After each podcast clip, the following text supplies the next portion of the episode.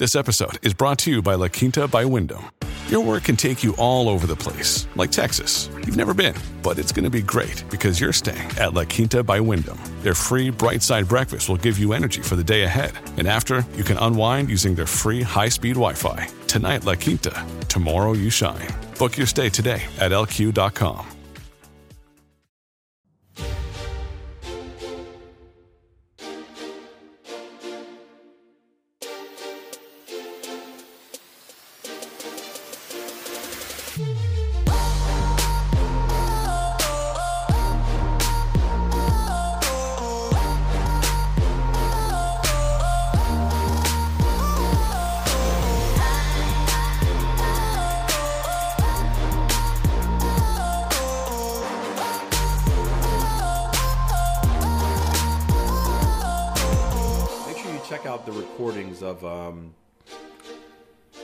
think we did it in our Q and A too, but check out the check out the, the live room recording. We, we had a few sessions where we we talked about the Parabolic SAR. We even had a trading example on it. Um, but um, does anyone here use the Parabolic SAR a lot? For instance, I was thinking of trying to make a strategy with rules uh, stating that I need an initial stop, but as soon as I get a Parabolic SAR a tick above my stop, I continue to trail each unit until stopped out. Yeah, that's exactly what we talked about. Um, when I, the lesson on trade management, that's one of the I talk about two ways of trade management, active trade management. One is price action based, one is indicator based. Um, whenever I do one that's indicator based, I always use the Parabolic SAR.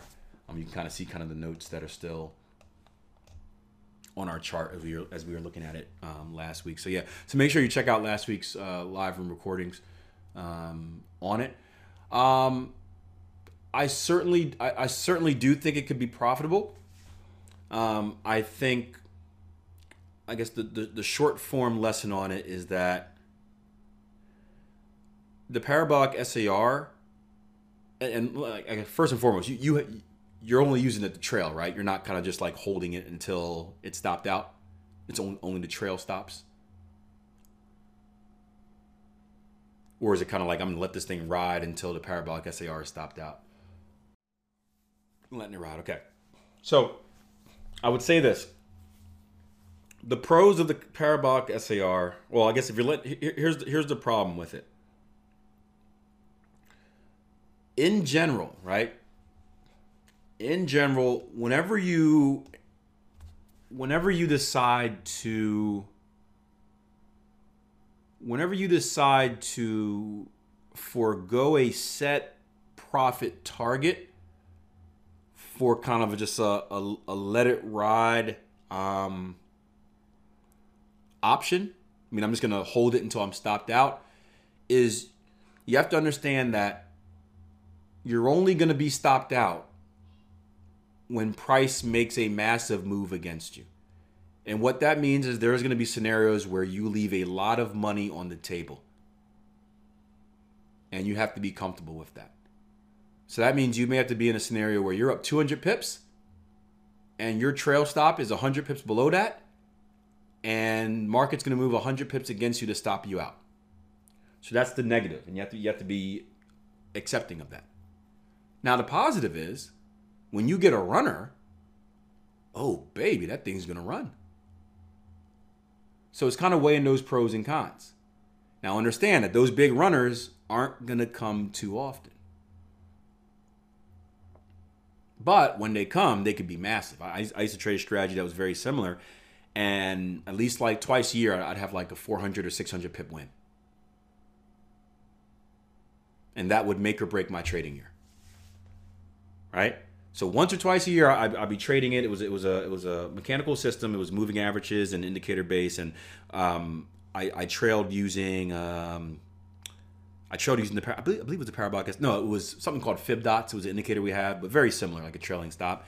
And basically, it was a trend following system, and the idea was like, hey, survive, survive, survive, survive. Get your 500 pip winner. Survive, survive, survive, survive, survive. Get your 500 pip winner, and then go back to surviving. So the whole trading year is based off of, uh, you know, basically the winners and losers kind of the normal winners and losers kind of offset each other, but then the big ones is what puts you ahead, right? So think it's kind of like this, right? Your equity curve is like this. Boom! Right? Sideways consolidation, sideways consolidation. Boom! Big winner. And then like you go back into like a channel or a flag pattern, survive, survive, survive, survive, and then boom, big winner. And if you get that three or four times a year, you've got a 2,000 pip year, right? Per pair, right? Maybe like a maybe like a thousand, fifteen hundred pip year per pair if you get that big winner. And the market moved a little bit differently back then than it does now. Um, but you do that across a hand, you, you do that across you know a, a, good portfolio of pairs. You, you you can have a pretty solid trading year. Um, the hard part was surviving this chop, right? Because this chop just wasn't like losers. It wasn't just like enter, loss, enter, loss. Sometimes this chop was enter, be up 200 pips, give back 200 pips, break even trade. Enter, be up 200 pips, give back 200 pips, break even trade. That hurts, man. Like like it's it's easy. It's easy when you're testing it. Me personally, it I had trouble doing it um, because it wears on you. You you know, especially and this is I'm a younger I was a younger, more emotional trader back then, so you can imagine like how do you how do you think I feel when I'm up 200 pips? This is back when I played like victory music for every win. How do you think I feel? Man, I was I was who was it? Was it Tom Cruise? What movie was it when he's sliding across the floor in just his undies and socks? Was that Tom Cruise? Yeah, I felt like that. up 200 pips. Woo! right? And then, risky business. Um, but then I'd be taken from that emotional high all the way back to either break even or even losing money. And that that that hurts massively. So what that led to, because this is the important part, what that led to was fear. Right?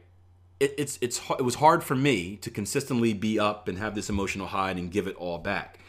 And for me, it always felt like, man, I just I'm leaving pips on the table. I'm leaving pips on the table. I'm leaving pips on the table. And as that builds, you start to get a little bit scared. So in order to get a 400 pip winner, at some point you have to be up 200 pips, right? So when it's time for that big winner, right? We're, we're kind of treading water, treading water until this big winner comes. When, it, when it's time for that big winner, and I'm up 200 pips, what do you think starts to happen? I start to look at my look at my my my chart. I see that I'm up 200 pips, and I'm like, ah, I've seen I've I've seen this story before, right? Fool me once, shame on me. Fool me twice, you don't get fooled again. And I start seeing 200 pips. I'm like, yeah, take a little bit out. So I take out 200 pips, right? Back in the undies, slide across the floor. Woo! Right? Doing the money dance, right? Cause I told you I I had, I had theme music for wins and losses, doing the money dance. And then I'd come back, and that would be the trade that extends up, expands up for 500 pips. That was my big winner and I sabotaged my big winner. And then, of course, at the time, you're like, yeah, whatever, man, still made the money. But what you don't understand is that that big winner has to make up for your next losses, right? The big winner is, is the, the big expansion that, that sets you, that breaks you out of that consolidation. So instead of breaking out of that consolidation, I was just going kind of back to the top of the consolidation. And then my losers would continue to eat away at it, and I'd be kind of in the same place. Um, so again, that that's that's a me issue. That was me as a trader who wasn't confident enough to do it. Um, if you're confident enough to do it, it, it's it's no different from any trend trade. Look at Richard Dennis and the Turtle Traders. You know they dealt with 17 straight losses at a time at some point, right? So it's all about execution. But for me, um, that was something that I dealt with, and it just wasn't.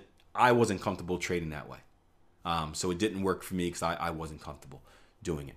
Um, and and there are different ways to combat it, right? you can i mentioned you said uh, that might not be for me. I need a lot of structure and rules uh, or my sports emotional sports game side comes out. I mean there are ways there are ways to attack it. Like you, you can break up your positions right? You can have a uh, conservative target one uh, an aggressive target two and then you keep a third part of your position as just the trailer. That's the home run right Now that comes with its own its own pros and cons because obviously that home run only hits a certain amount of time, and you can look back at your equity curve and you can be like, man, well if I if I just would have taken instead of trailing that target three home run, if I just consistently took it off at target two, I'd make more money. So you got to find that balance, but if you have that need, and, and, and some of us have the desire to fill this need, if you have that need where it's like you're gonna feel empty not catching a move, right? Leave a little bit on.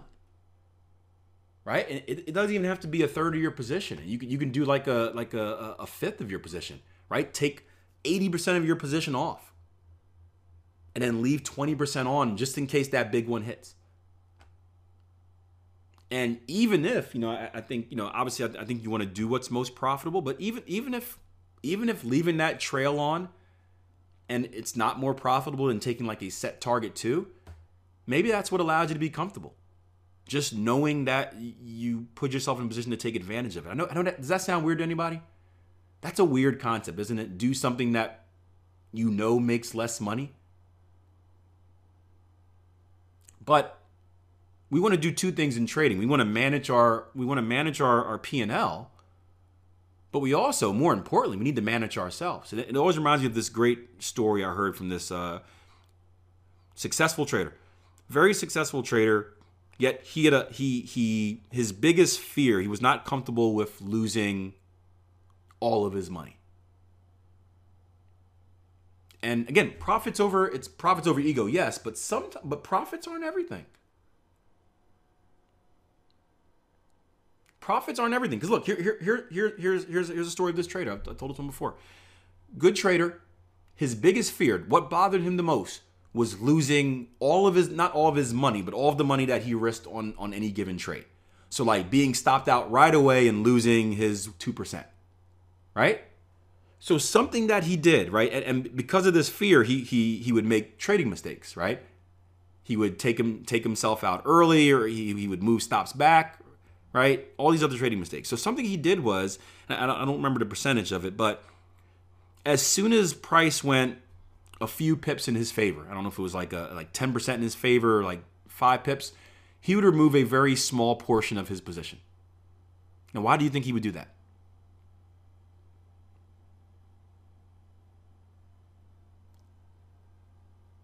Because remember, the thing that hurt him the most, that he feared the most, was losing all. If he took a little bit out after being up, what, one pip, two pips, three pips, then there's no, technically, there's no way he can lose his full position on that trade, right? Now we all know one pip, two pips does nothing for you, but mentally, it made him more comfortable. Mentally, knowing that he couldn't lose his full position, it was that was the thing that gave him the confidence to stick with his trades and see him out. So if you're someone that that wants that, if, if you're someone that's going to beat yourself up over missing that big winner, right? Zach is in a trade and he's like, yeah, did this back testing. You know, I took targets off at this level, but then the market rallied 300 pips without me, and that just bothers me. And he knows that he's on the brink of like, next time I'm not going to take targets off and I'm going to let it all ride because I'm chasing that winner. If he knows that's him, right? Even if it may be less profitable, I'm gonna get hammered if this becomes a podcast episode. I know it. Even if that, even if that ends up being less profitable, him leaving a little bit on, just to put himself in position to possibly catch that big winner. Maybe that's what allows him to be comfortable, and that's what allows him to follow his rules consistently for the rest of his trades. Because I'll tell you what, if, if, if he had to make the choice between leaving a little bit of profit on the table in hopes of a big win versus the bigger maybe setback of not taking any profits off at his target taking at his normal target taking position because he's going to shoot for that gamble, right? I I think it's better to be a little bit less profitable overall because or at least a little bit less profitable with that secondary target, that first target in kind of I guess the trade off is being more profitable over time because you have a better chance of following your rules consistently. Right? And that's that's that's how I look at it.